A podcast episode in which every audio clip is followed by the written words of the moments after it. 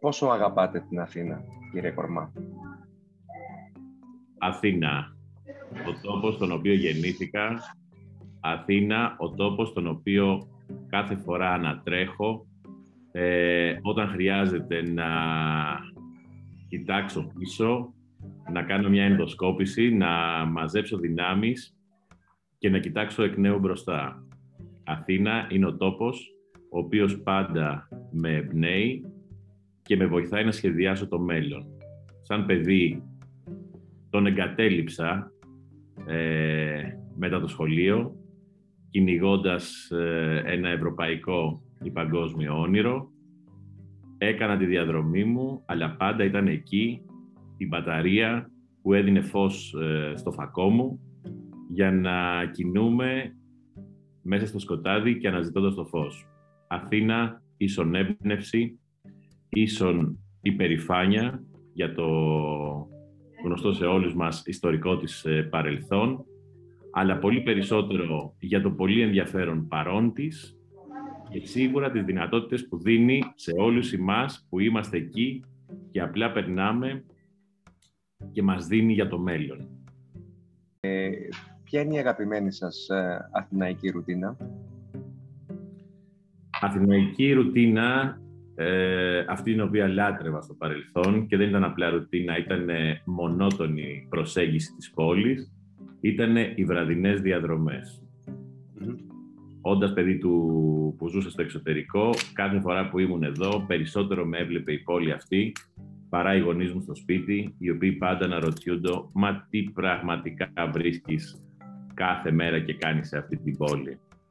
Το να αρχίσω να απαριθμώ θα ήταν δύσκολο και σίγουρα θα δικούσα πολλούς και πολλές ωραίες περιοχές.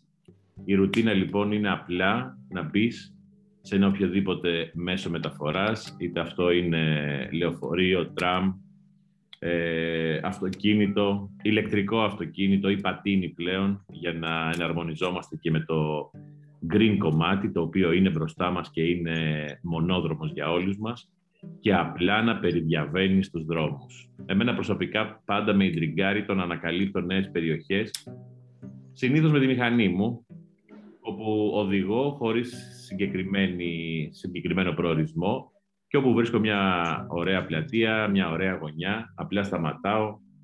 Παλαιότερα έκανα και ένα ανθυγιεινό τσιγαράκι, τώρα το έχω κόψει. Καλά έκανες. Ε, και απολαμβάνω είτε ένα ποτό. Γενικά, μου αρέσει πολύ η πόλη αυτή όταν ντύνεται με τα απίθανα φώτα της. Mm-hmm. Βέβαια, Πώς... αυτό δεν αποκλεί και την ομορφιά της ημέρας. Mm, Πώς και επέλεξες να μένεις ε, στα προάστια; Ε, αυτό είναι επιλογή, είναι τρόπος ε, ζωής. Προάστια γιατί; Προάστια μου αρέσουν, διότι έχεις ε, πολύ περισσότερους πράσινους χώρους. Είμαι ένα παιδί το οποίο έχει μεγαλώσει μέσα σε άπλετο πράσινο, σε ένα χωριό κοντά στην πόλη. Χωριό ήταν τότε, τώρα πλέον αποτελεί σχεδόν μέρος της πόλης. Στον ιστορικό αρχαίο δήμο ε, της ε, Παιανίας, της χώρας ε, γέννησης του Ρήτορος Δημοσθένη. Ε, οπότε είμαι διπλά υπερήφανος. Οπότε έχοντας μεγαλώσει σε ένα τέτοιο περιβάλλον και θεωρώντας την πόλη σαν κάποια φώτα στο, στο βάθος, ε, έχω επιλέξει να ζω στα στο προάστιο γιατί θέλω να έχω και την αίσθηση της, ε, της Ελλάδας η οποία είναι λίγο πιο μακριά από την ε, Μεγαλούπολη όπως είναι η Αθήνα. Και αυτό είναι το ωραίο, αυτό είναι το απίθανο που συνδυάζει η Αθήνα. Σε 10 λεπτά έχεις τη δυνατότητα να βρεθείς από μια από κάτι αντίστοιχο με την ε, μαγευτική Τοσκάνη της Ιταλίας, τους τεράστιους αμπελώνες, ελαιώνες και λοιπά άλλα. Προσκαλώ ανοιχτή πρόσκληση σε όλους να έρθετε προς, την, ε, προς τα ωραία Μεσόγεια.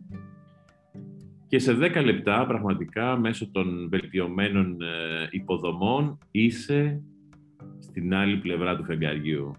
The other side of the moon, που, λέει και ο, που λένε και οι απίθανοι Velvet Underground. Ποια είναι αρχιτεκτονικά η αγαπημένη σου περιοχή; Έχοντας ζήσει για περίπου 20 χρόνια σπουδάζοντας και εργαζόμενος στη Γερμανία. Έχω πραγματικά επηρεαστεί από, την, ε, από το κίνημα Bauhaus στην αρχιτεκτονική, το οποίο είναι και, το, και η αγαπημένη μου προσέγγιση. Οπότε έχω επισκεφθεί και έχω προσπαθήσει να επισκεφτώ όσα κτίρια ε, έχουν ακολουθήσει ή είχαν σαν έμπνευση αυτό το ρυθμό. Και σίγουρα ε, είναι ψάχνω σαν το, όπως τα ειδικά εκπαιδευμένα σκυλιάκια την Τρούφα στη Βόρεια Ελλάδα να, να βρω τέτοια κτίρια μέσα στην πόλη.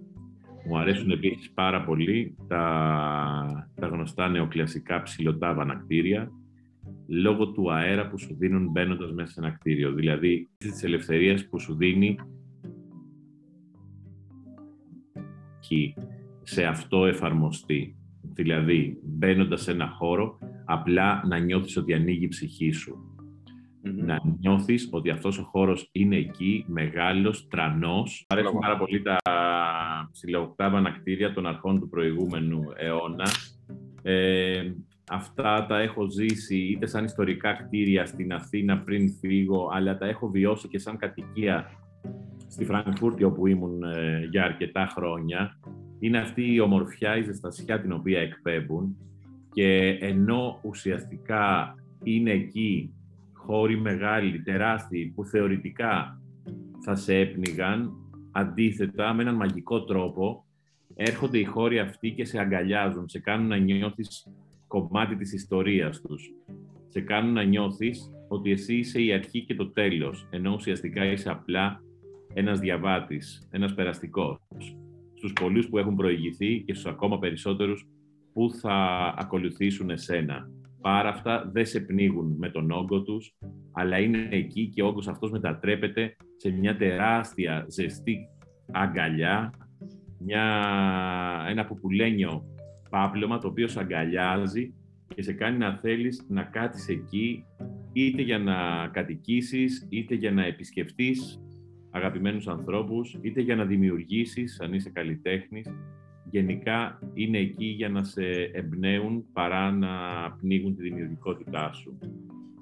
Βέβαια δεν μπορώ να παραβλέψω ε, και κτίρια τα οποία αποτελούν αποτέλεσμα αναγκών συγκεκριμένων περιόδων που βίωσε η πόλη αυτή, ε, όπως το γνωστό αποτέλεσμα της ε, αστιφιλίας, που είναι κάποια οικοδομήματα τα οποία σε πολλούς δεν αρέσουν. Εγώ προσωπικά τα θεωρώ βέβαια μέρος της ιστορικής συνέχειας της πόλης. Δηλαδή όταν θέλουμε να δούμε και να εξετάσουμε κάνοντας ένα βήμα πίσω την ιστορία αυτής της πόλης, αναμφισβήτητα θα πρέπει να κάτσει κάποιος και να τα βάλει και αυτά στην εικόνα. Δεν είμαι μακριά και από τις φωνές που από την άλλη μεριά λένε ότι χρειάζεται κάποια στιγμή για κάποια κτίρια, απλά να τα βγάλουμε από την εικόνα της πόλης και στη θέση τους να δημιουργήσουμε και στη, και στη θέση τους να δημιουργήσουμε χώρους πρασίνου. Χώρους πρασίνου που πραγματικά λείπουν από αυτή την πόλη για να τις δώσουν και να τις προσδώσουν και την ομορφιά την οποία πραγματικά χρειάζεται. Αυτό είναι κάτι πολύ πρωτοπόρο Σίγουρα επίσης πάρα πολύ δύσκολο, γιατί πάντα θα πρέπει να ζυγίζουμε τα, ε, τα pros and cons, τα υπέρ και τα κατά της κάθε περίπτωσης. Σε αυτή την περίπτωση σίγουρα έχουμε από τη μια πλευρά της ζυγαριάς το συνταγματικά θεμελιωμένο δικαίωμα στην ιδιοκτησία του κάθε πολίτη και από την άλλη πλευρά έχουμε το κοινό καλό, δηλαδή τη δημιουργία πνευμόνων οξυγόνου για την πόλη. Οπότε μια πράσινη επόμενη μέρα ε, θεωρώ ότι και αυτό θα πρέπει να μπει κάποια στιγμή στο τραπέζι των πραγμάτων που είναι εφικτά και των λύσεων οι οποίες μπορούν να μας, ε, να μας πάνε ένα βήμα παρακάτω, να μας πάνε προς τη σωστή κατεύθυνση και να μας βοηθήσουν να αφήσουμε αυτό που πραγματικά κάναμε μέχρι σήμερα, που ήταν μια στεγνή και στήρα σε ό,τι αφορά οποιαδήποτε άλλη προσέγγιση, ε, μια οικονομοτεχνική καθαρά προσέγγιση των πραγμάτων και να βάλουμε παράγοντες όπως είναι η βιωσιμότητα, ε, το περιβάλλον, η, η σε αυτό ως παράγοντες με πολύ υψηλή βαθμολογία στον πίνακα αξιολόγησης. Αυτά. Πολύ ωραία. Ε, το νέο, επειδή μίλησες για την πόλη, ε, είναι ουτοπία ή πραγματικότητα το νέο πρόσωπο της πόλης, όλα αυτά; Ε, το νέο πρόσωπο της πόλης ε, είναι αδιαμφισβήτητα μία ανάγκη. Στο παρελθόν ήταν κάτι το οποίο ήταν ε, το ζητούμενο, πλέον έχει καταστεί ανάγκη. Το νέο πρόσωπο της πόλης, το οποίο αποτυπώνεται ωραία στην επαναχρησιμοποίηση ε, κτηρίων τα οποία είχαν άλλες χρήσεις ή στο παρελθόν και έρχονται πλέον να καλύψουν ανάγκες ε, του παρόντος. Επομένως, θα με, με βρίσκει απόλυτα σύμφωνο η προσέγγιση η οποία είναι σε εξέλιξη και ελπίζω ότι αυτή θα συνεχιστεί αγώγιστα και χωρίς τη δημιουργία οποιοδήποτε ε, αναχώματος στην επέκταση αυτής. Σίγουρα όλα δεν μπορεί να είναι επιτυχημένα. Αλλά εγώ πραγματικά πιστεύω και υποστηρίζω οτιδήποτε δημιουργεί κινητικότητα, οτιδήποτε φέρνει κάτι νέο. Απεχθάνομαι τις παγιωμένες δομές, οι οποίες παρουσιάζονται ταυτόχρονα από κάποιους και ως η βέλτιστη λύση. Ζούμε σε έναν αιώνα και σε χρόνια τα οποία, αν μη τι άλλο, χαρακτηρίζονται από την τεράστια κινητικότητα που υπάρχει και τις αλλαγές σε πάρα πολλούς τομείς. Σίγουρα λοιπόν η πόλη, η κοιτίδα ουσιαστικά όλων, όλων των υπολείπων δράσεων ε, της χώρας αυτής δεν θα μπορούσε να αποτελέσει, να αποτελέσει ένα απολύθωμα του παρελθόντος και να κάθεται να αναπαράγει στεγνά πρότυπα του παρελθόντος. Άρα χαιρετίζω θετικά τις όποιες αλλαγές και είμαι εκεί να συνδράμω με όλες μου τις δυνάμεις από όποιο μετερίζει και αν βρίσκομαι, θεσμικό ή μη ρόλο, αυτές σε... και κάθε προσπάθεια έβρεσης της βέλτιστης λύσης. Σίγουρα σε μια πόλη η οποία είναι ήδη ανεπτυγμένη, σε μια πόλη η οποία υπάρχει για χιλιάδες χρόνια, ρηξικέλευτες ε, προτάσεις και λύσεις δεν είναι πολύ εύκολες στο να εφαρμοστούν. Αλλά αυτό δεν πρέπει να αποτελεί τη φτηνή δικαιολογία που πολλές φορές έχει υπάρξει στο παρελθόν ε, λέγοντας ότι «Α, αυτό δεν το ακουμπάμε, δεν υπάρχει περίπτωση να γίνει αυτό στην Αθήνα που ξέρουμε και λοιπά άλλα». Αυτές λοιπόν οι σε πρώτο χρόνο και ανάγνωση αρνητικές προσεγγίσεις δεν με βρίσκουν σύμφωνο. Γι' αυτό και επαναλαμβάνω για μία φορά ακόμα ότι είμαι εκεί για να υποστηρίξω οτιδήποτε καινούριο, αντισυμβατικό και, και που να ταιριάζει στην, ε, στην εικόνα της πόλης που όλοι θέλουμε. Που η εικόνα της πόλης που όλοι θέλουμε σίγουρα είναι μια μοντέρνα πόλη, μια, μια πόλη η οποία θα κρατά τους κατοίκους της και δεν εννοώ μόνο τα μαγαζιά, γιατί η Αθήνα δεν είναι μια Disneyland για να έρχονται κάποιες ώρες της ημέρας κάποιοι να διασκεδάζουν και να φεύγουν. Ε, η Αθήνα θα είναι και θα πρέπει να παραμείνει χώρος ε, κατοικίας, γιατί κάθε πόλη, ας μην το ξεχνάμε αυτό, είναι οι άνθρωποι της. Δεν είναι απλά μόνο τα κτίρια. Το blend που υπάρχει μεταξύ ανθρώπων, κτηρίων, οικονομικού και κοινωνικού γίγνεσθε, είναι ουσιαστικά το χρώμα, το άρωμα και η ομορφιά μιας πόλης. Αυτό πρέπει να το διαφυλάξουμε. Και το λέω και το τονίζω ε, μέσα από αυτές τις γραμμές, γιατί είδαμε σε πρόσφατα προηγούμενα χρόνια κάποιες περιοχές της Αθήνας να απενδύονται ουσιαστικά την ελληνική τους πραγματικότητα και να γίνονται αμυγός προορισμοί για, για τουρίστες. Αναφέρομαι σε περιοχές, σε κάποιες περιοχές και γειτονιές πέριξης της Ακροπόλεως, ε, οι οποίες ε, πραγματικά είχαν καταλήξει να έχουν μόνο ε, Airbnb κατοικίες και κάποια mini markets τα οποία ήταν εκεί για να φροντίζουν τον εφοδιασμό αυτών με, με υλικά αγαθά, φαγητά, ε, ποτά, σοκοφρέτες κλπ. αλλά αναλώσιμα. Αυτό δεν είναι η σωστή προσέγγιση. Αυτό ήταν λάθος. Γιατί, Γιατί τελικά, ουσιαστικά, υποσκάπτεις ακόμα και αυτό το προϊόν για το οποίο διατείνεσαι ότι είναι η επόμενη, το, το επόμενο μεγάλο μπαμ στο χώρο των ακινήτων, όπως ήταν το Airbnb μια εποχή. Γιατί το λέω αυτό; Διότι ο τουρίστας, ο οποίος θα έρθει μέσω της γνωστής αυτής πλατφόρμας και αντί να μείνει σε ένα, σε ένα boutique hotel, σε ένα τριάστερο, τετράστερο ή και πεντάστερο ξενοδοχείο, προτιμάει να πάει να μείνει σε κάποιες residential οικιστικές περιοχές της πόλης για να πάρει ακριβώς αυτό το feel and look της πόλης. Δηλαδή, ο τουρίστας ο οποίος θα έρθει δεν θέλει να βγει για να ανοίξει την πόρτα του και να δει μόνο άλλους τουρίστες και κάποια mini markets τα οποία είναι εκεί για να τον υπηρετούν.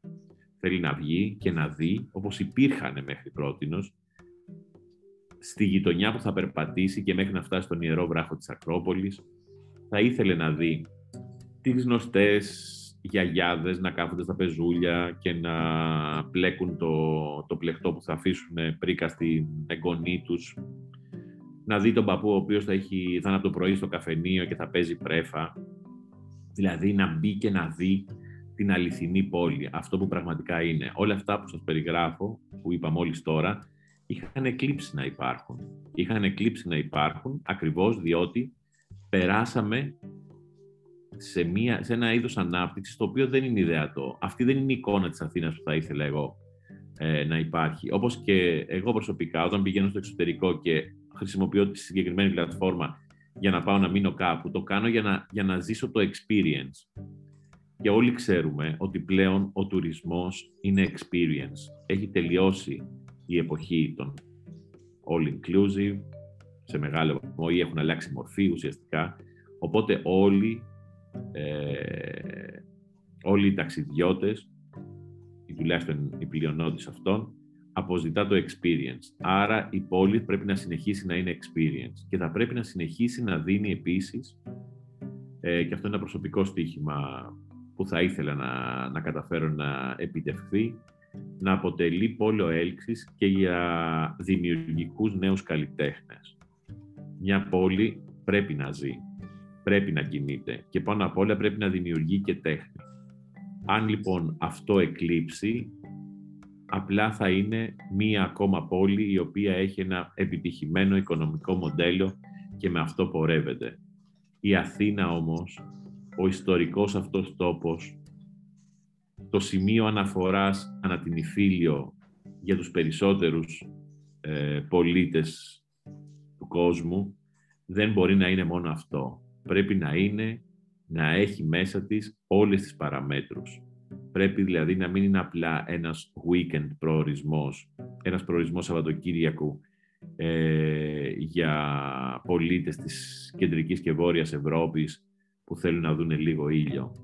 Πρέπει να είναι και ο απόλυτος προορισμός για νέους καλλιτέχνες που θέλουν να δημιουργήσουν, να αντλήσουν έμπνευση κάτω από τον Αττικό ουρανό. Γιατί ο Αττικός ουρανός μπορεί να φιλοξενήσει και τους νέους καλλιτέχνες, μπορεί να φιλοξενήσει και την ε, τρίτη ηλικία, το grey hair economy όπως λέμε, δηλαδή συνταξιούχους οι οποίοι θα θέλανε να ζήσουν κάποια ωραία χρόνια κάτω από τον ήλιο, άρα μπορεί να εκπληρώσει ταυτόχρονα πολλαπλούς σκοπούς και να φέρει όλες αυτές τις γενιές, νεότερες και μεγαλύτερες, κοντά. Και αυτό το μίξ του παρελθόντος, του παρόντος και του μέλλοντος γιατί κατά τη γνώμη μου αποτελεί την ουσία, το καύσιμο που θα οδηγήσει την πόλη πολύ πιο μακριά από αυτό που με δυσκολία έχει καταφέρει να είναι μέχρι Οπότε, εν μέρει απάντησες και στην ε, ερώτησή μου την, την τελευταία του πρώτου μέρους, το αν η Αθήνα είναι μια σύγχρονη Μητρόπολη, γιατί είναι, γιατί όχι. Δεν ξέρω αν θες να συμπληρώσεις κάτι άλλο σε αυτό. Ναι, θα ήθελα να δω Εγώ δεν τις έχω μπροστά μου τις ερωτήσεις. Όχι, όχι, όχι. Απαντάω ε, από. ναι, ναι, μια χαρά. Και τα πας καταπληκτικά και είναι φανταστική συνέντευξη. Θα χρειαστούμε τουλάχιστον μισή ώρα ακόμα, αν έχεις τον χρόνο. Εγώ θα ήθελα. Ναι, ναι, χαρά. Είναι πολύ, είναι πολύ ωραία αυτά που μας λες και θα έχουμε υλικό για πολλά, πολλά μέσα και για πολλά κομμάτια, όχι μόνο για το κομμάτι τώρα της LIFO και για το digital της LIFO και για το Architects κτλ. Οπότε okay. μ, αρέσει, μ' αρέσει και θα ήθελα να την κρατήσουμε την συζήτησή μας. Ε, θα ήθελες να συμπληρώσουμε για να συμπληρώσεις κάτι γι' αυτό, το αν η Αθήνα είναι μια σύγχρονη Μητρόπολη, γιατί ναι και γιατί όχι; Μας είπες κάποια πράγματα λίγο πιο πριν μέσα στην απάντηση την προηγούμενη. Δεν ξέρω αν θες να προσθέσεις κάτι ακόμα. Κοιτάξτε, αυτό που ήθελα να πω είναι ότι ναι, θέλω η Αθήνα να είναι μια σύγχρονη Μητρόπολη. Δεν τα έχει καταφέρει ακόμα. Δεν είμαστε εκεί. Γιατί, Τι πρέπει να γίνει. Γιατί οι Μητροπόλεις έχουν χαρακτηριστικά τα οποία είναι τελείως διαφορετικά. Έχουν τα χαρακτηριστικά της, ε, της τεράστιας αλλαγής και απομάκρυνσης από μοντέλα ανάπτυξης του παρελθόντος, είτε είναι κάποια ιστορικά γεγονότα τα οποία τις οθούν προς αυτό. Και δεν μπορώ να μην αναφερθώ στο γνωστό παράδειγμα του Βερολίνου, το ε, ιστορικό γεγονός της, ε, ε, του τέλους του ψυχρού πολέμου και της ύπαρξης του του διχαστικού τείχους που υπήρχε εκεί, ουσιαστικά έδωσε τη δυνατότητα για ένα total restart σε μια πόλη η οποία προϋπήρχε και στην οποία ήρθε να κολλήσει ένα κομμάτι το οποίο ήταν ε, αρκετά διαφορετικό για κάποιες δεκαετίες. Κάτι τέτοιο λοιπόν δεν έχουμε εδώ στην Αθήνα, αλλά εμείς έχουμε το τεράστιο brand name και την αναγνωρισιμότητα που, ε, που προσφέρει η, το όνομα Αθήνα. Αυτό πρέπει να έχουμε προμετωπίδα και σίγουρα να απομακρυνθούμε από, τη, από το πλαστικό τσολιαδάκι και τις, ε, και τις πλαστικές αμαλίες και να κοιτάξουμε τον τουρίστα ή τον, ε, τον, τον ε, επικείμενο, υποτιθέμενο wannabe συμπολίτη μας γιατί οι κατηγορίες στις οποίες αναφέρθηκα, είτε αυτό αφορά startuppers, είτε αυτό αφορά digital nomads, είτε αυτό αφορά την τρίτη ηλικία grey hair economy, είναι τομείς στους οποίους θα πρέπει να, να επενδύσουμε και εκεί είναι πολυδιάστατος, πολυδιάστατο σύστημα που χρειάζεται. Σε ό,τι αφορά το grey hair economy, παραδείγματος χάρη, θα πρέπει να υπάρχουν σοβαρές ε, ιατρικές υποδομές στο background. Γιατί κάποιος ο οποίος αποφασίζει να αφήσει τη σιγουριά ενός ε, συστήματος υγείας στα 70 του και να έρθει στην Ελλάδα να ζήσει, θέλει να ξέρει ότι μία υποτυπώδη πρόσβαση σε ευρωπαϊκών προτύπων ε, ιατροφαρμακευτική περίθαλψη θα την έχει και δεν θα χρειάζεται να δίνει μάχη με όποια γραφειοκρατία ή ό,τι άλλο υπάρχει. Ε, ο digital nomad θα θέλει να του αρέσει να ζει στην αστυπάλαια, αλλά εγώ εδώ είμαι στην Παιανία και δεν μπορώ να δουλέψω με το ίντερνετ που μου παρέχεται, παρότι είναι 4G, παρότι είναι ε, γρήγορη σύνδεση και λοιπά άλλα. Στα γραφεία μας στην Κοραή περνάει η οπτική είναι απ' έξω και δεν μπορούμε να συνδεθούμε. Που τώρα; Στο πιο hot και κεντρικό σημείο της Αθήνας. Άρα είναι θέματα υποδομών τα οποία σε κάθε περίπτωση πρέπει να έχουν λυθεί, να θεωρούνται δεδομένα και όχι ζητούμενα, το υπογραμμίζω αυτό, να θεωρούνται δεδομένα και όχι ζητούμενα το να, να έχεις πρόσβαση σε τέτοιες ε, υποδομές. Διότι διαφορετικά, όση διαφήμιση και να γίνει, όσο ωραίος, ζεστός και με πολύ βιταμίνη D να είναι ο Αττικός ήλιος ή ο ελληνικός ήλιος γενικότερα, πιστέψτε με, δεν θα αποτελέσει το λόγο για τον οποίο κάποιος θα έρθει εδώ. Αν αυτό λοιπόν που σωστά μέχρι σήμερα συνδυαστεί και με κάποια οικονομικά κίνητρα, φοροαπαλλαγές για αυτό που θα επιλέξουν δηλαδή την, ε, να έχουν τη φορολογική τους έδρα και τη φορολογική τους, την φορολογική τους έδρα μάλλον στην, ε, στην Ελλάδα ή να μεταφέρουν τις εργασίες των εταιριών τους εδώ. Αυτοί είναι σοβαροί λόγοι ε, για να περάσουμε στην, ε, στην επόμενη μέρα. Το πιστεύω και πραγματικά το υποστηρίζω, γιατί είναι πραγματικά είναι μια χρυσή ευκαιρία. Ε, ποιο είναι το στολίδι της ε, Πειραιώς Real Estate στην πόλη; Το στολίδι της Πειραιώς Real Estate στην πόλη θα έλεγα ότι είναι σε πρώτο χρόνο θα αναφερθώ στον ε, αγαπημένο και μοναδικό προορισμό όλων μας στην πόλη αυτή που είναι το CityLink. Και με το CityLink ε, είναι ο χώρος, είναι το οικοδομικό τετράγωνο το οποίο ορίζεται από τις οδούς Πανεπιστημίου Αμερικής, Σταδίου και Βουκουρεστίου. Ε, είναι αυτό το ιστορικό κτίριο, το οποίο ουσιαστικά τι είναι, είναι το στολίδι της πόλης. Δεν νοείται και είναι και πραγματικότητα κάποιος τουρίστας να φτάσει μέχρι την Αθήνα και να μην περάσει μέσα από την υπέροχη, μοναδική και πραγματικά ευρωπαϊκού τύπου ε, στο Α Σπύρου Μίλιου. Εκεί όπου μπορεί να βρει ε, πολύ ωραία εδέσματα, να καθίσει να απολαύσει τον καφέ του, ένα ποτό, ε, σε έναν multicultural ε, χώρο προσέγγισης, ο οποίος συνδυάζει όλα αυτά που σας είπα πριν. Καλοπέραση, λογικό, τέχνη, έργα τέχνης αιωρούνται πάνω από το κεφάλι μας την ώρα που απολαμβάνουμε μια, ε, έναν ωραίο καμπανίτι ή ε, μια μακαρονάδα ή τολμαδάκια, κάτι τελείως ελληνικό, ή σούσι. Άρα είναι ένα blend, μια μίξη όλων αυτών τα οποία σου δίνουν ευεξία.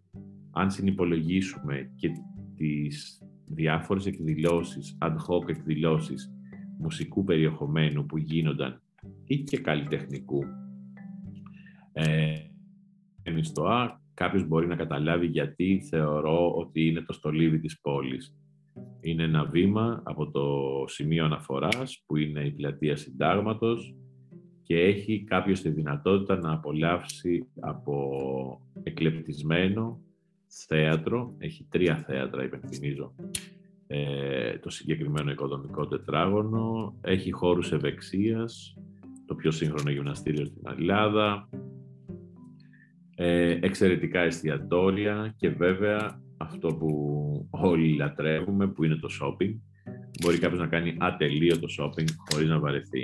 Και για όσο κρατάει ε, όσο κρατούν οι καταναλωτικές ανάγκες του καθενός μας. Άρα και αρχιτεκτονικά βέβαια αποτελεί ένα κτίριο το οποίο είναι στη λίστα με τα ιστορικά κτίρια της πόλης, η πρόσωψή του δεν αλλάζει, έτσι έχει παραμείνει από τη δημιουργία του.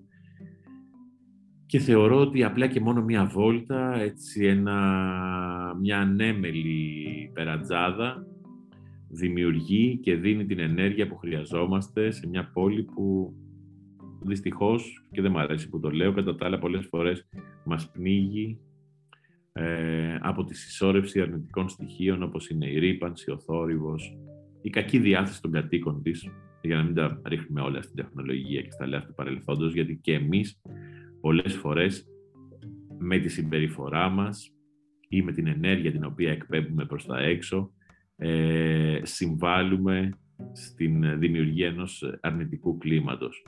Βέβαια εδώ η ερώτηση πάντα είναι και ο αντίλογος σε αυτό που μόλις είπα, το, το γνωστό δίλημα ποιος έκανε την κότα, ποιος έκανε το αυγό ή η κότα, πώς ακριβώς λέγεται δεν θυμάμαι.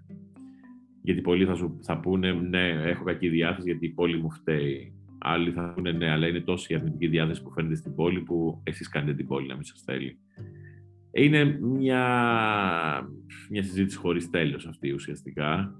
Αυτό που εγώ προτείνω σε όλους να κάνουν είναι αυτό που κάνω και εγώ προσωπικά, να φοράω την καλύτερη μου μάσκα, να βγάζω τον καλύτερό μου εαυτό προς τα έξω, ακόμα και σε πράγματα τα οποία δεν μου αρέσουν και πιστέψτε με είναι πολλά, ακόμα και σε ανθρώπους οι οποίοι δεν αξίζουν ούτε να τους κοιτάς, ακόμα και σε αυτούς λες μια ωραία καλημέρα και ας την πάρει ο αέρας. Δεν πειράζει. Θα τη μεταφέρει κάπου αλλού που θα βρει υποδοχέα εσύ πέστηνε, βγάλει την αρνητική ενέργεια και αυτή θα πάει να κολλήσει εκεί που θα βρει πρόσφορο έδαφος. Μην την κρατάς μέσα σου. Πολύ σωστά. Πολύ σωστά και πολύ ωραία αυτά που λες, ε, Γιώργο. Έτσι είναι. Με τη στάση μας αλλάζουμε, με τη θετική μας στάση αλλάζουμε την καθημερινότητά μας. Είναι στο χέρι μας. Το πώς ε, βλέπουμε τα πράγματα και το πώς τα αντιμετωπίζουμε. Πάμε λοιπόν. Ας μιλήσουμε τώρα λίγο για ανάπτυξη. Ποιες είναι οι προβλέψεις σου για το μέλλον στον χώρο του real estate και πού θα έριχνες τώρα όλα τα λεφτά σου; Είναι δύο διαφορετικές ερωτήσεις. Έτσι θα μας μεταφέρεις λίγο το τι συμβαίνει ναι. αυτή τη στιγμή και γιατί η Αθήνα είναι σεξι και γιατί η Ελλάδα είναι σεξι επενδυτικά. Mm. Στα βάζω μαζί ώστε να, αν μπορείς, ναι, ναι, ναι. πάλι σε μια άποψη. Λοιπόν, ναι, είναι μια εξαιρετική προσέγγιση αυτή και θα ξεκινήσω πηγαίνοντας μερικά χρόνια πίσω. Ε, θα μας ξεκινήσω αυτό το ταξίδι από τα βαθιά χρόνια της δεκαετούς κρίσης, η οποία ε, βρήκε και έπληξε την τύπα μας, τη ζήσαμε όλοι στο πετσί μας. Είναι, και το λέω πετσί μας γιατί πραγματικά την νιώσαμε όλοι, ακόμα και αυτοί οι οποίοι πολλές φορές ένιωθαν άτρωτοι σε αντίστοιχες ε, κρίσεις του παρελθόντος. Δηλαδή εδώ υπήρξε μια προσέγγιση όπου όλοι, το, η πλειονότης, η πλειοψηφία των ε, συμπολιτών μας, ε, βρεθήκαμε να αλλάζουν άρδιν τα, οι διάφορες ε, συνθήκες και η οικονομική κατάσταση που είχαμε.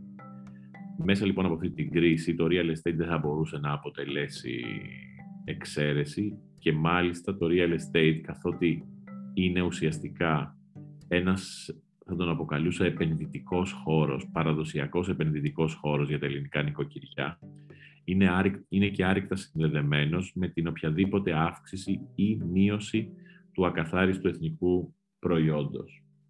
Τη στιγμή λοιπόν που είναι ξεκάθαρο ότι είχαμε στο χώρο αυτό μια τεράστια καθίζηση, το real estate ήρθε και ακολούθησε, όπως όλοι περιμέναμε, την πορεία αυτή. Θα κάνω μια μικρή παύση εδώ λέγοντας και ανα, στην αναδρομή μου και θα φτάσω στην ε, περίοδο των ε, capital controls και την εποχή που πραγματικά υπήρξε μια δύσκολη για την εποχή χώρα, καθότι το διακύβευμα τότε ήταν και η συμμετοχή, η συνέχεια της παραμονής μας ή όχι στην, ε, στην Ευρωπαϊκή Ένωση και στο, στο ενιαίο ευρωπαϊκό νόμισμα. Το είχα πει και τότε, είχα ακουστεί λίγο ιδιαίτερα, λίγο ιδιαίτερος, λέγοντας τέτοια πράγματα, αλλά η αλήθεια για το real estate και την ανάπτυξη που αυτό μπορεί να προσφέρει βρίσκεται στο γεγονός ότι η Ελλάδα είναι και βρίσκεται στη χώρα, ε, σαν χώρα στην Ευρωπαϊκή Ένωση και ότι βρίσκεται ταυτόχρονα και στη ζώνη του ευρώ. Πιστέψτε με ότι οι επενδυτικές ευκαιρίες υπάρχουν και αλλού και ίσως να δίνουν και μεγαλύτερη απόδοση από αυτές τις οποίες κάποιος μπορεί να έχει τη δυνατότητα να πετύχει στην Ελλάδα. Αλλά η σοβαρότητα στην προσέγγιση και η ασφάλεια που δίνει το να είναι μια χώρα στην Ευρωπαϊκή Ένωση και κατ' επέκταση για όσες από αυτές είναι και στην ε, ζώνη του ευρώ είναι πάρα πολύ σημαντική. Δηλαδή αυτό από μόνο του αποτελεί μαγνήτη για τον δυνητικό αλλοδαπό επενδυτή. Θα φέρω σε αντιπαράθεση, σε αντι... το παράδειγμα της ε, Τουρκίας. Και στη γείτονο χώρα υπάρχουν απίθανες ευκαιρίες στο real estate. Δεν βλέπετε όμως κανένα κύμα επενδυτών να πλησιάζει, γιατί απλά η χώρα αυτή βρίσκεται σε τεράστια αστάθεια και μάλιστα τις τελευταίες μέρες βλέπουμε ότι η κατάσταση βαίνει επιδεινούμενη. Οπότε εμείς κρατήσαμε τη σωστή στάση και πήγαμε από εκεί που έπρεπε να πάμε και στην πλευρά στην οποία ανήκουμε. Γι' αυτό το real estate αποτελεί σήμερα πηγή ανάπτυξης και το στίχημα της επόμενης μέρας για ολόκληρη την οικονομία. Διότι μετά από την ε, μακροχρόνια οικονομική κρίση, όπως καταλαβαίνετε, έχει υπάρξει καθίζηση αξιών και στο real estate. Επομένως, Πάμε ένα βήμα πίσω και μπαίνουμε στα παπούτσια του δυνητικού αλλοδαπού επενδυτή, ο οποίος θέλει να επενδύσει, θα πάρω σαν παράδειγμα, σε αποθήκες logistics στην, ε, έξω από το Παρίσι ή στη Γερμανία ή στην Ισπανία ε, ή στην Ελλάδα. Το ότι μπαίνουμε σε αυτή την εξίσωση είναι πάρα πολύ σημαντικό, γιατί για εμάς, για την Ελλάδα, η εξίσωση αυτή είναι, έχει θετικό πρόσημο για τον επενδυτή. Οι άλλες αγορές στις οποίες αναφέρθηκα έχουν ήδη τρέξει τον κύκλο του real estate, οπότε είναι στα τελειώματά του ο κύκλος του real estate, δηλαδή έχουν πάρει την ανάπτυξή τους, έχουν φτάσει στο peak και είναι ε, στην κάθοδό τους. Η Ελλάδα αντίθετα είναι ακόμα στην αρχή αυτού του κύκλου. Δεν έχει φτάσει στο peak της και ούτε βέβαια έχει ε, φτάσει στην, ε, σε αυτό που θα ακολουθήσει νομοτελειακά για όλες τις αγορές, μία διόρθωση των, των τιμών.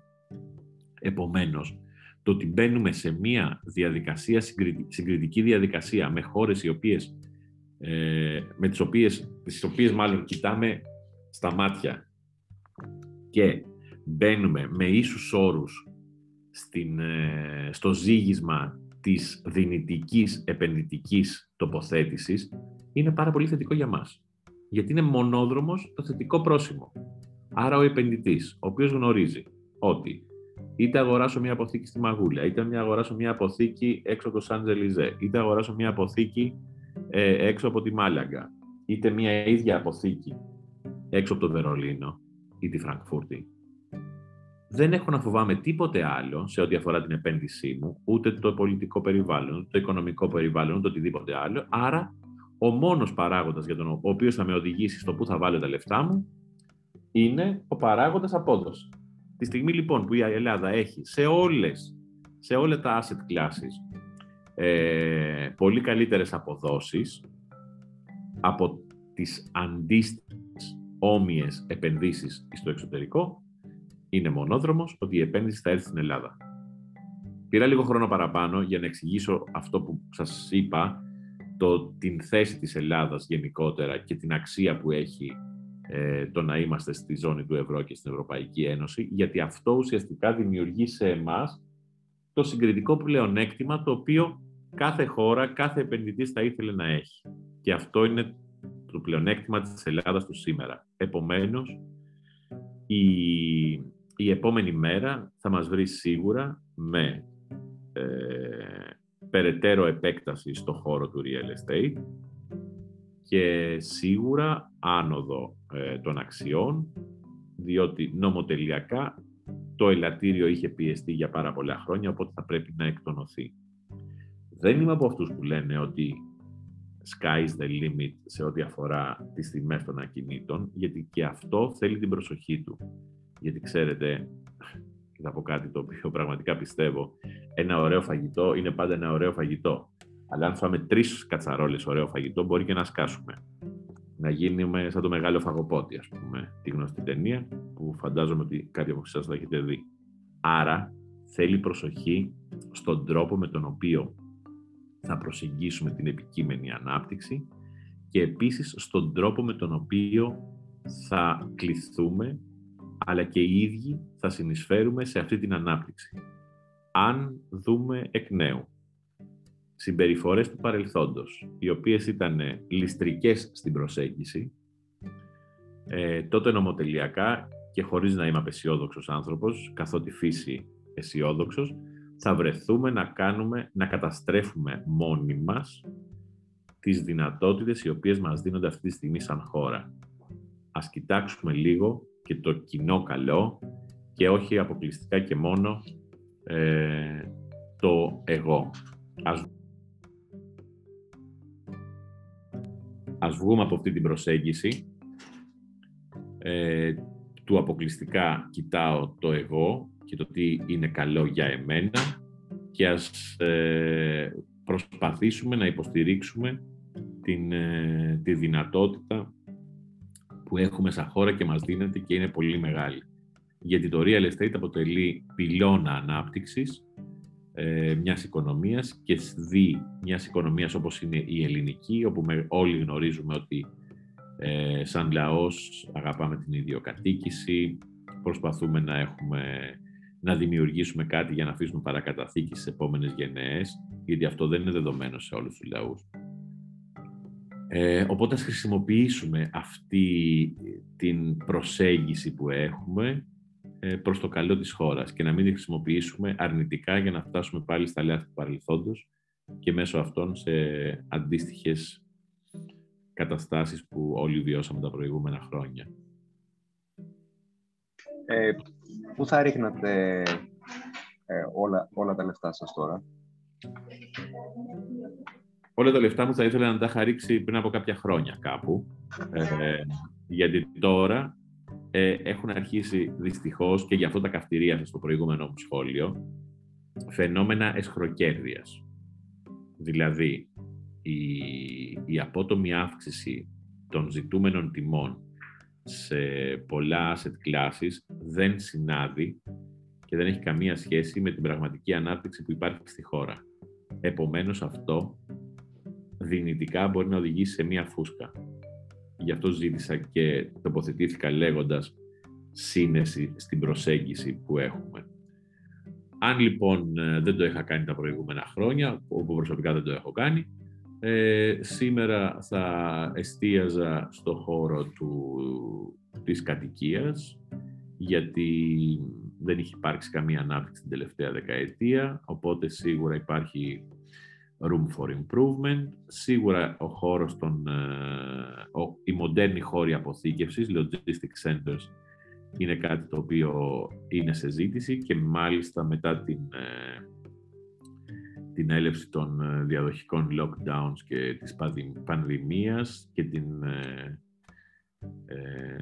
την από αυτά ακολουθούμενη ανάπτυξη του χώρου του e-retail, των electronic sales, οι οποίοι χρειάζονται τέτοιους χώρους, είτε είναι απομακρυσμένοι, δηλαδή σε logistic centers έξω από την πόλη, είτε είναι χώροι ενδιάμεσης αποθήκευσης, τα γνωστά last mile logistics μέσα στην πόλη, τα οποία δίνουν τη δυνατότητα σε κάποιες εταιρείες να μπορούν να προσφέρουν σαν προϊόν και την παράδοση ε, αγοραστέντων αγαθών από το διαδίκτυο εντός της ίδιας ημέρας.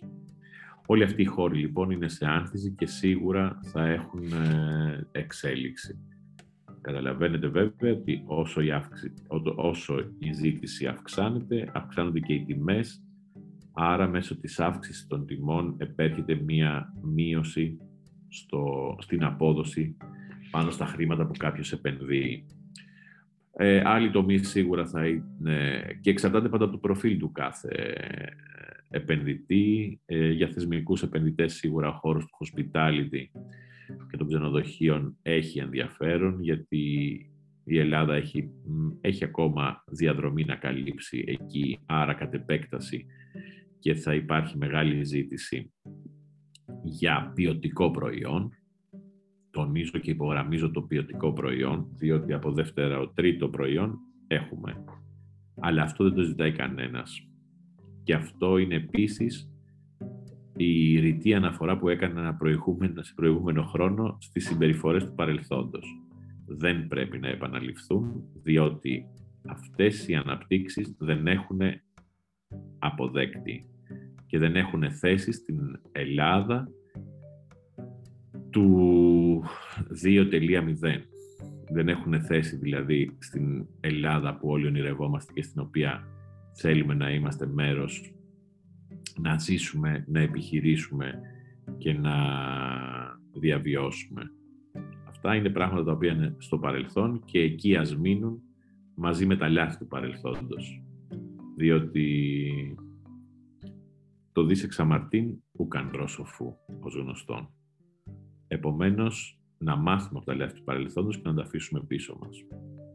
Αυτή είναι γενικά η τομή στους οποίους θα έβαζα τα λεφτά μου και σίγουρα οτιδήποτε θεωρώ ότι μπορεί να έχει ανάπτυξη την επόμενη μέρα. Υπάρχει μια μεγάλη συζήτηση για το retail, για το χώρο του retail, ε, αλλά δεν θεωρώ ε, ότι το prime location σε ό,τι αφορά το retail θα έχει πρόβλημα πρόβλημα ίσως να έχουν περιοχές οι οποίες είναι δεύτερο, δεύτερες και τρίτες αγορές. Δηλαδή οι αγορές οι οποίες κανονικά δεν θα είχαν λόγο ύπαρξης, απλά δημιουργήθηκαν γιατί κάποιοι κατασκευαστές θεώρησαν ότι μπορούν να τις δημιουργήσουν. Ε, σε αυτές δεν θα έβαζα τα λεφτά μου, τις περιοχές, αλλά σε ένα prime retail ακίνητο θεωρώ ότι είναι μια σωστή επένδυση και ότι θα έχει και χρονικό ορίζοντα και ανάλογη απόδοση. Αυτά. Πολύ ωραία. Ε, Είπαμε λοιπόν ότι είναι μια πολύ καλή στιγμή για τη χώρα. Τι μπορεί να δώσει ακόμα μεγαλύτερο boost, τι θα, τι θα έκανες; Στη χώρα ή στην πόλη; Στη χώρα. Ε... Στη χώρα, ναι. Λοιπόν, το μεγαλύτερο... Κοιτάξτε, ε, εδώ η απάντηση είναι αρκετά εύκολη και ονομάζεται ε, Ταμείο Ανάκαμψης. Αυτή η μοναδική ευκαιρία που έχει η χώρα μας αυτή τη στιγμή να, να, να αναπτύξει ένα επενδυτικό πρόγραμμα το οποίο ουσιαστικά θα διασφαλίσει την, ε, την ευημερία της ε, για πολλές ακόμα επερχόμενες ε, δεκαετίες. Είναι μια ιστορική ευκαιρία την οποία έχουμε και θεωρώ ότι οι πυλώνες ανάπτυξης αυτού, όπως είναι η πράσινη ανάπτυξη, οι ανανεώσιμες πηγές ενέργειας και λοιποί άλλοι τομείς τους οποίους είναι εκεί και υποστηρίζει, είναι σωστά επιλεγμένοι, γιατί όπως είπαμε και πριν, Ελλάδα δεν είναι μόνο ο ήλιος και οι παραλίες, Ελλάδα είναι πολλά περισσότερα πράγματα. Είναι ένα ιστορικό προϊόν, είναι ένα αρχαιολογικό προϊόν, είναι ένας χειμερινός τουριστικός προορισμός που πολλοί δεν γνωρίζουν στο εξωτερικό. Είναι μια χώρα με τεράστια ηλιοφάνεια και αέριδες σε περιοχές οι οποίες δεν σταματάνε ποτέ, άρα αυτόματα την καθιστά ε, ενδιαφέρουσα επένδυση για ανανεώσιμες πηγές ενέργειας. Η χώρα είναι ενεργειακός κόμβος, γιατί βλέπετε ότι τα παραδοσιακά ορυκτά ε, καύσιμα βρίσκονται σε αποδρομή, άρα περνάμε στην επόμενη στην επόμενη μέρα, η οποία επόμενη μέρα ουσιαστικά είναι πράσινη ανάπτυξη και ανανεώσιμες πηγές ενέργειας και εκεί είναι δύο μεγάλα κομμάτια, είναι δηλαδή η παραγωγή της ενέργειας αυτής αλλά και η αποθήκευσή της, γιατί όταν δεν έχει ήλιο τι κάνεις, πρέπει να έχεις αποθηκεύσει την ενέργεια που είχες στο peak hour για να μπορείς να τη χρησιμοποιήσεις ε, σε όλο το 24ωρο. Άρα θεωρώ ότι αυτό που χρειάζεται να αλλάξει οπωσδήποτε και νομίζω ότι σωστά έχει προσεγγιστεί και αλλάζει είναι το θεσμικό πλαίσιο σε κάποια πράγματα. Δηλαδή δεν νοείται η, μια επένδυση να χρειάζεται από κάποιους μήνες έως κάποια χρόνια για να γίνει πράξη. Μέχρι τότε πολλά μπορούν να αλλάξουν και να βρεθούν καλύτερες ευκαιρίες για τους δυνητικούς επενδυτές και να πάνε κάπου αλλού. Άρα η Ελλάδα πρέπει να εξαργυρώσει σήμερα το στίχημα και την ευκαιρία που της δίνεται. Είναι αυτό που λέμε, το τρένο δεν περνάει κάθε φορά μπροστά μας. Κάποιες λίγες φορές, από μία έως λίγες ακόμα, περνά για όλους μας μπροστά τη ζωή μας. Οι ευκαιρίες δεν είναι εκεί πάντα να περιμένουν νοχελικά με ένα μοχίτο στο χέρι σε μια παραλία να τις πιάσουμε. Οι ευκαιρίες περνάνε σαν αέρας μπροστά μας και οφείλουμε εμείς να είμαστε πιο γρήγοροι και να τις αρπάξουμε. Μια τέτοια είναι λοιπόν και η ευκαιρία που υπάρχει σήμερα για την Ελλάδα και δεν θα πρέπει να την αφήσουμε να φύγει. Μην επαναπαυθούμε στο ότι α, η κρίση, μια κρίση ήταν μια σκοτεινή περίοδος, πέρασε, την αφήσαμε πίσω μας. Ας την έχουμε εκεί και ας τις ρίχνουμε κλεφτές ματιές και ας ρίξουμε και κλεφτές ματιές στο πώς συμπεριφερόμασταν και εμείς όλοι κατά τη διάρκεια της κρίσης. Ποια ήταν αυτά τα οποία είχαμε ε, ορκιστεί ότι δεν θα ξανακάνουμε και δυστυχώς βλέπουμε να τα επαναλαμβάνουν. Πολλοί να τα επαναλαμβάνουν και σήμερα πάλι. Μην ξεχνάμε, μην είμαστε... Ε, μην έχουμε πολύ μικρή μνήμη, γιατί η μικρή μνήμη οδηγεί νομοτελειακά σε επανάληψη λαθών, που όπως είπα και πριν, δεν είναι η σωστή προσέγγιση. Πολύ ωραία. Πολύ ωραία μας τα λες, Γιώργο. Ε, θα μιλήσουμε τώρα λίγο για το, για το πράσινο μέλλον που έξεις και πιο πριν και για το προσωπικό σου όραμα. Πόσο ρεαλιστική είναι η προσπάθεια για, για αλλαγή και ποιο είναι το όραμά σου για την κατεύθυνση αυτή όσον αφορά το πράσινο μέλλον της uh, Πειραιός Real Estate; Το πράσινο μέλλον. Το πράσινο μέλλον είναι ουσιαστικά ε, ένας μονόδρομος. Δεν είναι επιλογή, δεν, δεν είμαι σε κάποιο σταυροδρόμι και απλά πρέπει να διαλέξω ποιο δρόμο θα πάρω.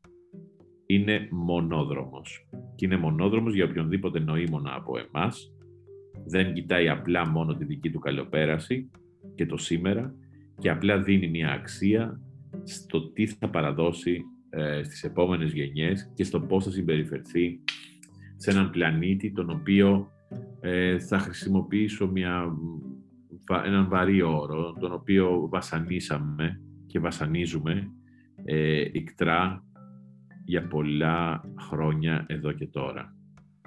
Και γιατί το λέω αυτό, γιατί είναι σαν το αγαπημένο κατοικίδιο που έχουμε σπίτι, που πολλοί δυστυχώς συνάνθρωποι μας, αντί να το αγαπούν και, να το, και με στοργή να το φροντίζουν, ε, το χτυπούν και το βασανίζουν, είτε με απάνθρωπες συμπεριφορές, δένοντάς το στα κάγκελα του μπαλκονιού όλη μέρα μες στον ήλιο, είτε στερώντας του τη βόλτα ή πολλές φορές ακόμα και το νερό και την τροφή.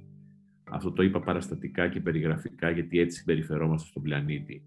Δηλαδή, όταν, ε, για να πάμε σε ένα παράδειγμα της καθημερινότητας, θυμόμαστε σε προηγούμενες δεκαετίες να γίνεται να πηγαίνουμε σε κάποιο συνεργείο και να γίνεται αλλαγή λαδιών στο όχημά μας και στη συνέχεια αυτά να καταλήγουν στο, στο έδαφος του συνεργείου. Αυτό είναι καταστροφικό. Αυτό τι σημαίνει; Ότι διαχείς δηλητήριο στον υδροφόρο ορίζοντα που βρίσκεται από κάτω. Το οποίο δηλητήριο θα βγει μετά στα ραπανάκια και στα μαρούλια και στα καρότα που θα φας εσύ πάλι, ίδια άνθρωπε που πέταξες τα λάδια τότε, ε, στο τραπέζι σου και με τα οποία θα ταΐσεις την οικογένειά σου και τους συγγενείς σου και τους φίλους σου. Άρα ξύπνα όσο δεν είναι ακόμα αργά. Δεν είμαι σίγουρος ότι δεν είναι αργά. Αλλά όποια, όποια, όποιο και αν είναι, όποια και αν είναι η κατάσταση τώρα, οφείλουμε, και γι' αυτό το ονόμασα μονόδρομο, να είμαστε εκεί και να υπηρετήσουμε με όλα τα μέσα και τις δυνάμεις μας την πράσινη ανάπτυξη. Για μένα προσωπικά το στίχημα είναι να συμβάλλω μέσα από τον θεσμικό μου ρόλο ε, όσο περισσότερο μπορώ προς αυτή την κατεύθυνση. Δεν σας κρύβω ότι όπως τις περισσότερες φορές όταν όλα αυτά ξεκίνησαν, γιατί τώρα τελευταία είναι και της μοδός η πράσινη ανάπτυξη. Και ξέρετε ότι γίνεται της μοδός, ουσιαστικά ε, παραγίνεται της μοδός. Τι εννοώ με αυτό; Ε, εννοώ ότι χάνει την ουσία η πράξη και η δράση, γιατί γίνεται για λόγους άσχετους με, την πραγματική της, ε, με τον πραγματικό ρόλο τον οποίο πρέπει να εξυπηρετεί. Τι θέλω να πω με αυτό; Ότι εγώ το να, να πιστοποιήσω, παραδείγματος χάρη, το, το γνωστό κτίριο που όλοι γνωρίζετε ε, στο, στο, στο κέντρο της Αθήνας, αυτό το στολίδι της Αθήνας, το CityLink, βάσει ενός γερμανικού προτύπου αηφόρου ανάπτυξης που ονομάζεται DGNB, όταν το έκανα τρία-τέσσερα χρόνια πίσω, ε, ήμουν στο, στο όριο της χλέβης από πολλούς. Τι είναι αυτά τα πράγματα, τι γελιότητες είναι αυτές και γιατί να κάτσει ένας όμιλος να ασχοληθεί με τέτοια πράγματα κλπ. Άλλα.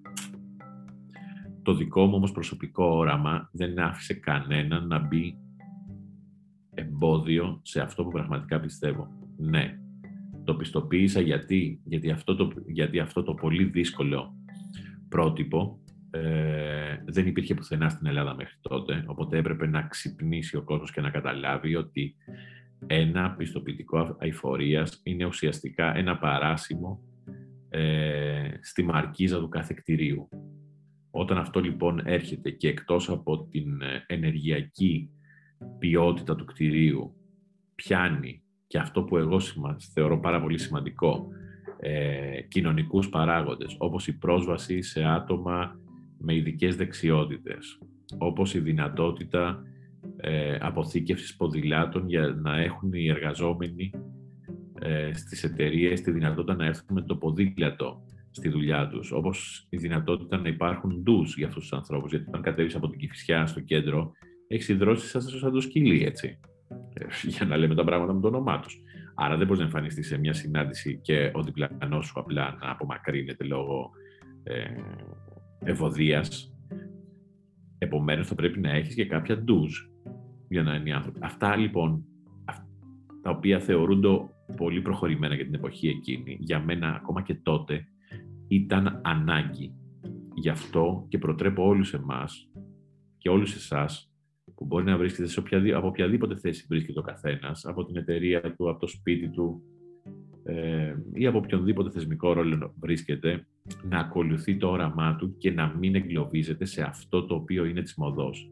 Αυτό που βλέπουμε σήμερα και θέλω να καυτηριάσω στη δυνατότητα που μου δίνεται, ε, είναι το γεγονός ότι πλέον η πράσινη ανάπτυξη, παρόλο που είναι μονόδρομος, έχει καταντήσει, θα έλεγα, λίγο, να είναι και κάτι mainstream, κάτι που οι μεγάλες εταιρείες πρέπει απαραίτητα να κάνουν, μαζί με το ESG.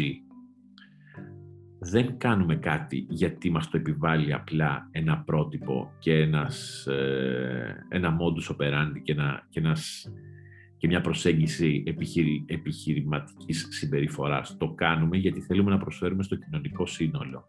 Εμένα αυτός είναι ο τεράστιος προβολέας ο οποίος φωτίζει το διάβα μου. Η προσωπική μου δέσμευση ότι θα είμαι, ότι είμαι προσωπικά, εννοείται ότι είμαι μέλος, μέρος του κοινωνικού συνόλου και ότι ανταποδοτικά θα δώσω σε αυτό όσα περισσότερα μπορώ ε, αποθέσεως και φύσεως. Είναι κάτι αδιαπραγμάτευτο και πραγματικά χαίρομαι γιατί έστω και με το βούρδουλα κάποιοι κατάλαβαν ότι πλέον η επόμενη μέρα είναι, ε, έχει στοιχεία ESG σοβαρά και, είναι, και πρέπει να είναι πράσινη. Δυστυχώς όλα τα πράγματα δεν γίνονται με εύκολη διαδρομή.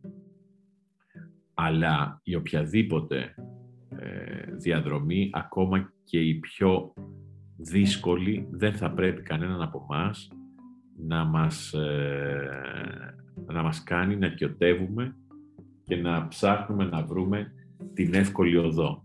Η οδός είναι μία και η οδός είναι, η, είναι αυτό το οποίο πιστεύουμε και να καταφέρουμε να βάλουμε μέσα μας τη δυνατότητα για προσφορά στο κοινωνικό σύνολο. Να μην το θεωρούμε ανάγκη, να μην το θεωρούμε υποχρέωση, αλλά να το θεωρούμε ανάγκη. Αυτό. Πολύ σωστά. Πόσο σημαντική είναι η αρχιτεκτονική στα έργα που αναπτύσσει η Πυραιός Real Estate; Αρχιτεκτονική. Μια πολύ ωραία ερώτηση και εδώ θα αναφερθώ πάλι σε μια εμπειρία πρωτόγνωρη που έζησα όταν ε, σε ένα από τα σπίτια που κάποτε έμενα στη Φραγκφούρτη ήταν ε, σε έναν, ε, σε, στον πιο ψηλό ουρανοξύστη της πόλης.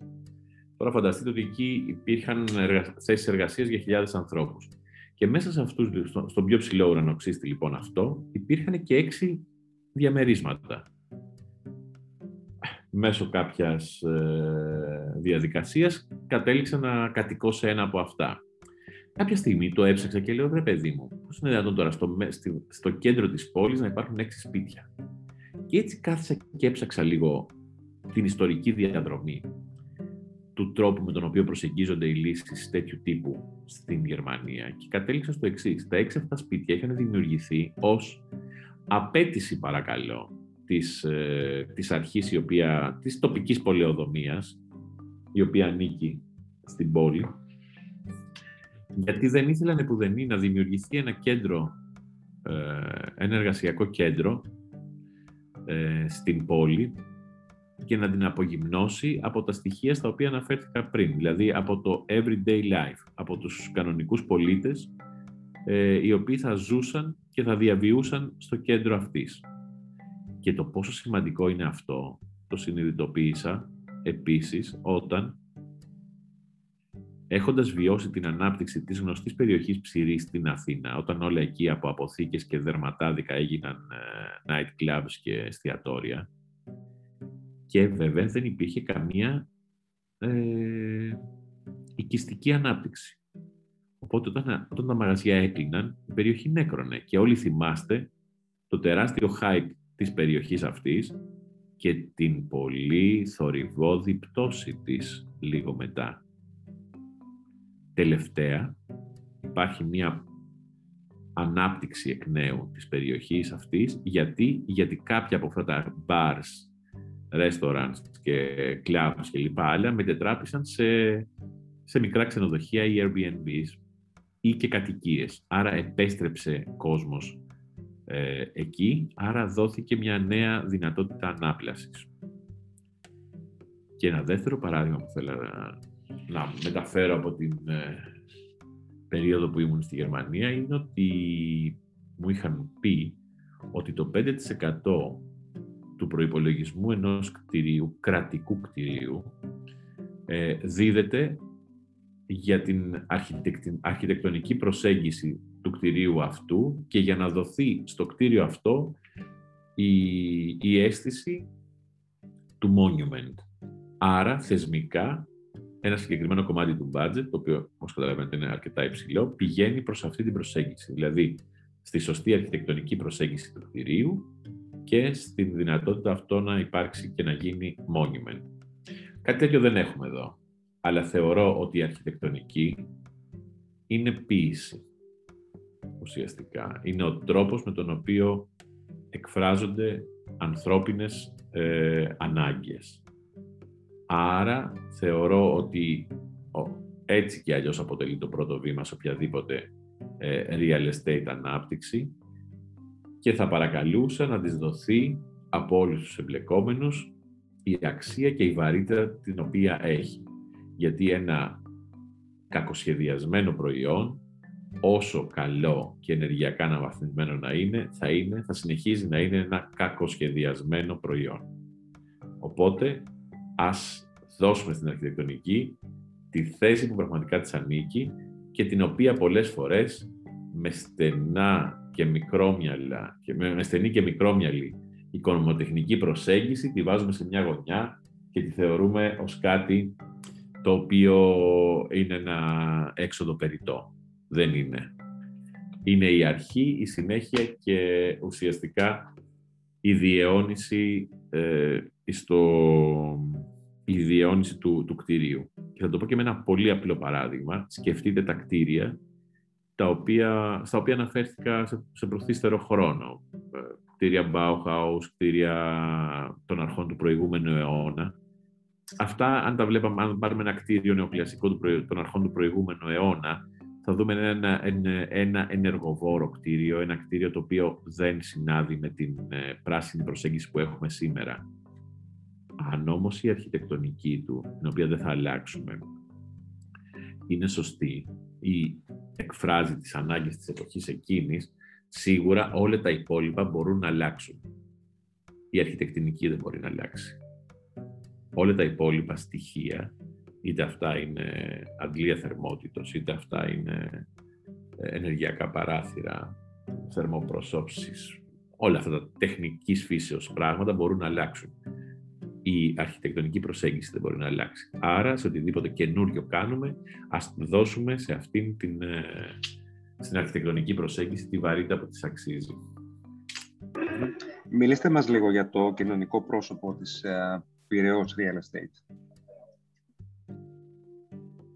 Πειραιώς Real Estate σε συνέχεια και του προσωπικού μου οράματος, γιατί είναι κάτι το οποίο, όπως είπα, είναι αδιαπραγμάτευτο για εμένα από όποια θέση και αν βρίσκομαι θεωρώ ότι επιτελεί και είναι δίπλα στο κοινωνικό σύνολο σε όλες τις εκφάνσεις αυτού. Δηλαδή, δεν νοείται μια εταιρεία του σαν τη δική μας και ως μέλος βέβαια ενός ομίλου ο οποίος επίσης ε, σέβεται και ασπάζεται τις ίδιες αρχές να παρεκκλίνει από κάτι τέτοιο. Η Πυραιός Real Estate λοιπόν είναι δίπλα στον πολίτη, είναι αρχικά δίπλα στους εργαζόμενους της.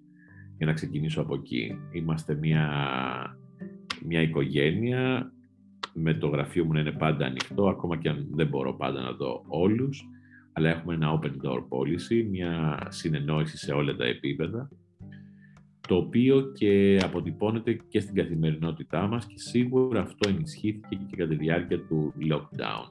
Δεν σας κρύβω ότι πολλές φορές ε, πρωτοστάτησα στο να συνεχίσουμε να έχουμε εξ αποστάσεως εργασία παρά να ακολουθήσουμε κάποια γενικότερα πρωτόκολλα που προέβλεπαν επιστροφή στην εργασία γιατί πραγματικά η κατάσταση δεν ήταν ακόμα όριμη για κάτι τέτοιο. Όπως και τελικά αποδείχτηκε εν της πράγμαση ότι είχαμε δίκιο σε αυτή την προσέγγιση. Άρα ο άνθρωπος είναι για εμάς ε, το σημαντικότερο. Όλες οι δουλειές μπορούν να ακολουθήσουν, μπορούν να γίνουν και μπορούν να διευθετηθούν και σε δεύτερο χρόνο. Ο άνθρωπος, ο συνεργάτης, ε, είναι σημείο αναφοράς γιατί μια εταιρεία είναι ουσιαστικά οι άνθρωποι της. Οτιδήποτε άλλο θα ήταν λάθος ε, σε οποιαδήποτε άλλη προσέγγιση και αν κάναμε σε αυτό. Επίσης, η Πειραιός Real Estate βρίσκεται εκεί και είναι δυνατά κοντά στο κοινωνικό σύνολο.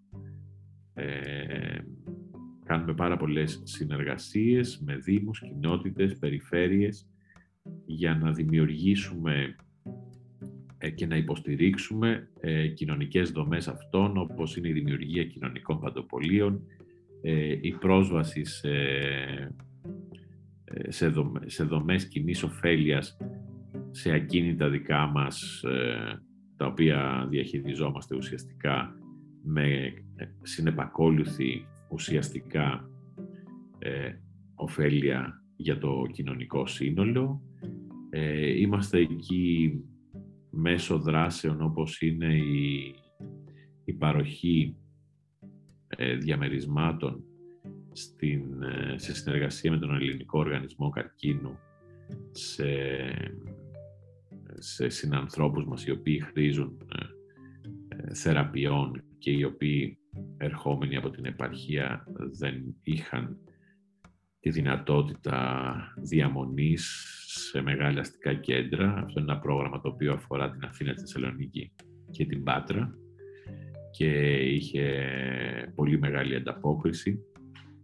Εξού και αυξήσαμε και τον αριθμό των κατοικιών τα οποία διαθέτουμε μέσω της, ε, του Ελληνικού Οργανισμού Καρκίνου γιατί πραγματικά πιστεύουμε ότι τη στιγμή που μπορούμε να το κάνουμε και έχουμε τη δυνατότητα να το κάνουμε, θα ήταν κρίμα να μην το κάνουμε. Δηλαδή, το να μην πράξεις ε, ισούται, με το να, ισούται με αρνητική πράξη για μένα. Οπότε, γι' αυτό και δεν σταματάμε να είμαστε συνέχεια κοντά σε, σε διάφορες κοινωνικές ανάγκες δεν θα ήθελα να απαριθμίσω και άλλες τέτοιες ενέργειες τις οποίες κάνουμε, γιατί ε, δεν, το κάνουμε απλά και μόνο, δεν το κάνουμε απλά και μόνο για να, για να το κάνουμε. Όπως είπα και πριν, είναι κάποια πράγματα τα οποία πρέπει να γίνουν και γίνονται. Αυτό. Αλλά το μήνυμα που θέλω να μεταφέρω προς τα έξω είναι αυτό που είπα, ότι σε όποιο επίπεδο ο καθένας από εμάς μπορεί να το, να το κάνει πράξη, ας το κάνει πράξη χωρίς δεύτερη σκέψη γιατί όταν μπαίνουν δεύτερες και τρίτες σκέψεις, συνήθως η απόφαση είναι αρνητική και όχι θετική. Ακολουθήστε λοιπόν όλοι εσείς που μας ακούτε ή μας διαβάζετε αυτή τη στιγμή την καρδιά σας και μην σκέφτεστε πολύπλοκα. Η ομορφιά βρίσκεται στην, στην απλότητα και αυτό είναι κάτι το οποίο νομίζω ότι πρέπει να το κάνουμε καθημερινότητα. Τι ρόλο έχει η τεχνολογία στο real estate σήμερα; Το real estate, στο μυαλό των περισσότερων και μου προσωπικά για μεγάλο χρονικό διάστημα ήταν απλά μπετό, σίδερο, άντε για τους πιο προχωρημένους και λίγο, λίγη αρχιτεκτονική προσέγγιση. Τελικά δεν είναι μόνο αυτό. Σε έναν κόσμο ο οποίος αλλάζει, σε έναν κόσμο ο οποίος έχει πλέον σαν πυλώνες ανάπτυξης την, ε, την πράσινη ανάπτυξη και το digital δεν μπορεί να αποτελέσει ε, εξαίρεση. Το real estate τι είναι ουσιαστικά. Ε, το real estate είναι το μέρος όπου είτε παράγονται τα προϊόντα ή οι υπηρεσίες, είτε κατοικούμε, είτε αποθηκεύουμε τα προϊόντα και τις υπηρεσίες αυτά. Και για τους περισσότερους και για όλους από εμάς, συγγνώμη, είναι το χώρος στον οποίο το βράδυ σβήνουν τα φώτα και ξεκουραζόμαστε για να αντλήσουμε δύναμη για την επόμενη μέρα. Άρα δεν μπορεί να είναι κάτι διαφορετικό, κάτι εκτός από το ευρύτερο κύμα digital που υπάρχει σε όλες τις εκφάνσεις του ZIN και επιχειρήν. Επομένως, η επόμενη μέρα βρίσκει το, την Πειραιός Real Estate να πρωτοπορεί σε αυτό το κομμάτι. Πρωτοπορήσαμε τέσσερα χρόνια πριν, όταν δημιουργήσαμε σαν πρώτη στην Ελλάδα και την πιο επιτυχημένη ακόμα και σήμερα πλατφόρμα απολύσεως ακινήτων ε, μέσω ίντερνετ. Τότε οι φωνές, οι οποίες εσωτερικά και εξωτερικά βέβαια, έλεγαν «Μα είναι δυνατόν να στείλετε πλατφόρμα για να πωλήσεις ακίνητα». Το ακίνητο πρέπει να το δεις, το ακίνητο πρέπει να το ζήσεις, το ακίνητο πρέπει να στο πουλήσει ο μεσίτης που ξέρει τα, προ, τα υπέρ και τα κατά. Καλές οι φωνές, τις ακούσαμε, πήραμε κάποια γνώση μέσα από τη διαφορετική προσέγγιση, αλλά δεν σταματήσαμε. Δεν σταματήσαμε και δικαιωθήκαμε. Γιατί, Γιατί το 90% των ακινήτων τα οποία έχουν κατά καιρούς ανέβει σε αυτή την πλατφόρμα, το Properties for Sale, το for είναι με νούμερο, για να μην μπερδεύονται οι ακροατές μας ή οι αναγνώστες μας, ε, κατάφερε να πουληθεί. Και δεν πουλήθηκε στην εποχή των παχιών αγελάδων που ζούμε τώρα, όπου, όπως είπα και πριν, έχουν αρχίσει να υπάρχουν λανθασμένες προσεγγίσεις ακόμα και από την πλευρά των πολιτών. Μιλάω για μια εποχή όπου ο πολιτής δεν είχε καμία δύναμη. Όπου υπήρχαν ελάχιστοι αγοραστές και αυτοί επέβαλαν τους όρους της αγοράς. Εμείς ήρθαμε, το παρακάμψαμε και το επισκιάσαμε αυτό μέσω των ηλεκτρονικών, μέσω των ηλεκτρονικών διαγωνισμών που πράξαμε στην, ε, με τη συγκεκριμένη πλατφόρμα. Για να καταλάβουμε καλύτερα γιατί μιλάμε, ουσιαστικά είναι μια πλατφόρμα η οποία προσωμιάζει στο, στο eBay. Βγαίνει το ακίνητο, υπάρχει όλη, ε, υπάρχουν όλα τα σχετικά έγγραφα, συμβόλαια, σχεδιαγράμματα κλπ. Άλλα, τα οποία μπορεί κάποιος να κατεβάσει δωρεάν ε, στον προσωπικό του υπολογιστή και να τα δώσει στο δικηγόρο ή τον μηχανικό του για έλεγχο τίτλων. Υπάρχει πλήρες φωτογραφικό υλικό ε, του ακινήτου, δεύτερον.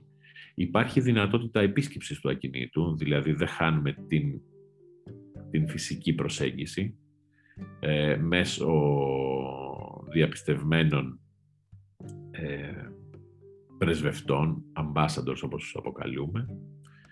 Ε, και επίσης υπάρχει και μία τιμή η οποία είναι buy now, δηλαδή κάποιος που βλέπει ένα ακίνητο και μέχρι να ξεκινήσει η 48ωρη πλειοδοτική διαδικασία μέσω ε, ηλεκτρονικής πλατφόρμας, υπάρχει και μια τιμή στην οποία κάποιος μπορεί να αγοράσει το ακίνητο και να το βγάλει από την, από τον, από την πλειοδοτική διαδικασία. Δηλαδή κάποιος βλέπει ένα ακίνητο και λέει «Α, πολύ ωραίο ακίνητο το buy now του, δηλαδή αν το αγοράσω αμέσως τώρα, πόσο κοστίζει, τόσο. Και υπάρχει ένα κουμπί. Το πατάς και γίνεται δικό σου. Δηλαδή, φανταστείτε ότι πατάς ένα κουμπί και το ακίνητο γίνεται δικό σου. Αυτό, πίσω στο 2017 που ξεκινήσαμε, ακουγόταν σαν να είχαμε πάει, όχι στον Άρη, σαν να είχαμε πάει στον Πλούτονα. Κι όμως, είναι αυτό που έλεγα και πριν και μέσα στα, σε όλα τα χρόνια συνεχίζω να πρεσβεύω. Πρέπει να είσαι πρωτοπόρος και να πιστεύεις σε αυτά που κάνεις. Λάθη θα γίνουν. Αυτό είναι εκ των ουκάνευ. Αυτό όμως δεν σημαίνει ότι πρέπει να σταματήσεις. Κάποιες φορές θα δικαιωθείς, κάποιες άλλες δεν θα δικαιωθείς. Αλλά so may it be. Άρα, μιλώντας για digital και αναφερόμενος στο παρελθόν, ε, ήθελα να κάνω ρητή αναφορά στο, στην πλατφόρμα αυτή, η οποία είναι πάρα πολύ επιτυχημένη και συνεχίζει να είναι επιτυχημένη και η οποία έγινε και αντικείμενο copyright. Να πω κάτι, και ας μην ακουστεί υπερφύαλο. Όταν κάποιοι σε αντιγράφουν, σημαίνει ότι αυτό που κάνεις είναι σωστό. Πολύ σωστά. Ευχαριστούμε. Οπότε, ε, να το, δεν το έχω κλείσει λίγο ακόμα αυτό. Α, με συγχωρείς, με συγχωρείς, με συγχωρείς. Λοιπόν, σήμερα που μιλάμε, η πλατφόρμα αυτή έχει περάσει σε μια νέα εποχή, έχει γίνει αναβάθμιση της ήδη. Είναι όπως τα αυτοκίνητα, κάθε τέσσερα χρόνια την αλλάζεις και την αναβαθμίζεις. Ε, έτσι λοιπόν και εμείς την έχουμε αναβαθμίσει και έχει πολύ περισσότερα features και σύντομα θα τα δείτε και αυτά ε, live στο, στο συγκεκριμένο χώρο της Properties for Sale. Επίσης, επιτρέψτε μου εδώ να μην πω τα πάντα, αλλά να αφήσω ένα ανοιχτό παράθυρο για κάτι φοβερά πρωτοποριακό που ετοιμάζεται στο ισόγειο της Κοραή. Στο ιστορικό αυτό απίθανο κτίριο που είναι και η έδρα της εταιρείας μας, Κοραή 5, ένα εξαιρετικό νεοκλασικό, μια ομορφιά, ένα στολίδι για την πόλη, ε, ένα σημείο αναφοράς για την πόλη, στο οποίο είμαστε όλοι υπερήφανοι που εργαζόμαστε εκεί. Στον ισόγειο λοιπόν χώρο αυτού ετοιμάζεται το απόλυτο boom σε ό,τι αφορά την digital προσέγγιση στα ακίνητα. ετοιμάζεται μία μπουτίκ στην οποία θα μπαίνει ο δυνητικός πελάτης ή απλά ο περίεργος και θα δει πράγματα που αφορούν και σχετίζονται με το real estate σε πολυδιάστατη μορφή και σχεδόν σαν να έχουμε φέρει το μέλλον ε, στο σήμερα. Είναι ουσιαστικά, θα είναι μια μετάβαση στο μέλλον. Περνώντας απλά μια πόρτα, απλά θα αλλάζεις εποχή. Απλά θα μπαίνεις σε αυτό το οποίο είναι να έρθει, σε αυτό το οποίο θα αντιγραφεί και σε αυτό το οποίο θα σε κάνει να έρθεις ξανά και ξανά μαζί με τους φίλους σου. Αυτό. Πολύ ωραία. Ήτανε μια, κοντά μας ήταν ο Γιώργος Κορμάς, ο CEO της Πυραιός Real Estate. Γιώργο, σε ευχαριστούμε πολύ για την ε, απολαστική πραγματικά και ε, πολύ πλούσια σε υλικό και ιδέες ε, συζήτηση. Ε, ήταν ένα έκτακτο επεισόδιο της σειράς podcast του Eco Week, του Archisearch και της Design Ambassador με θεματική Green Talks. Γιώργος, σε ευχαριστούμε πολύ.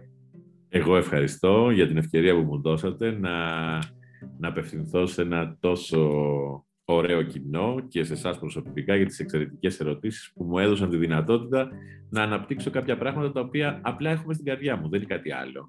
Δεν είναι, ούτε υπήρχε κάποιος script ή οτιδήποτε. Είναι ερωτήσεις για πράγματα τα οποία αφορούν όλους μας και πιστέψτε με, αυτό που πραγματικά βγαίνει από μέσα μας είναι και το αληθινό. Μην το καταπιέζετε και μην προσπαθήσετε να το βάλετε σε νόρμες. Οι νόρμες καλές είναι, σε γενικές γραμμές, απλά μερικές φορές θέλουν προσοχή στη διαχείριση. Αυτά. Σε ευχαριστώ πολύ. Να είσαι καλά. Καλή συνέχεια.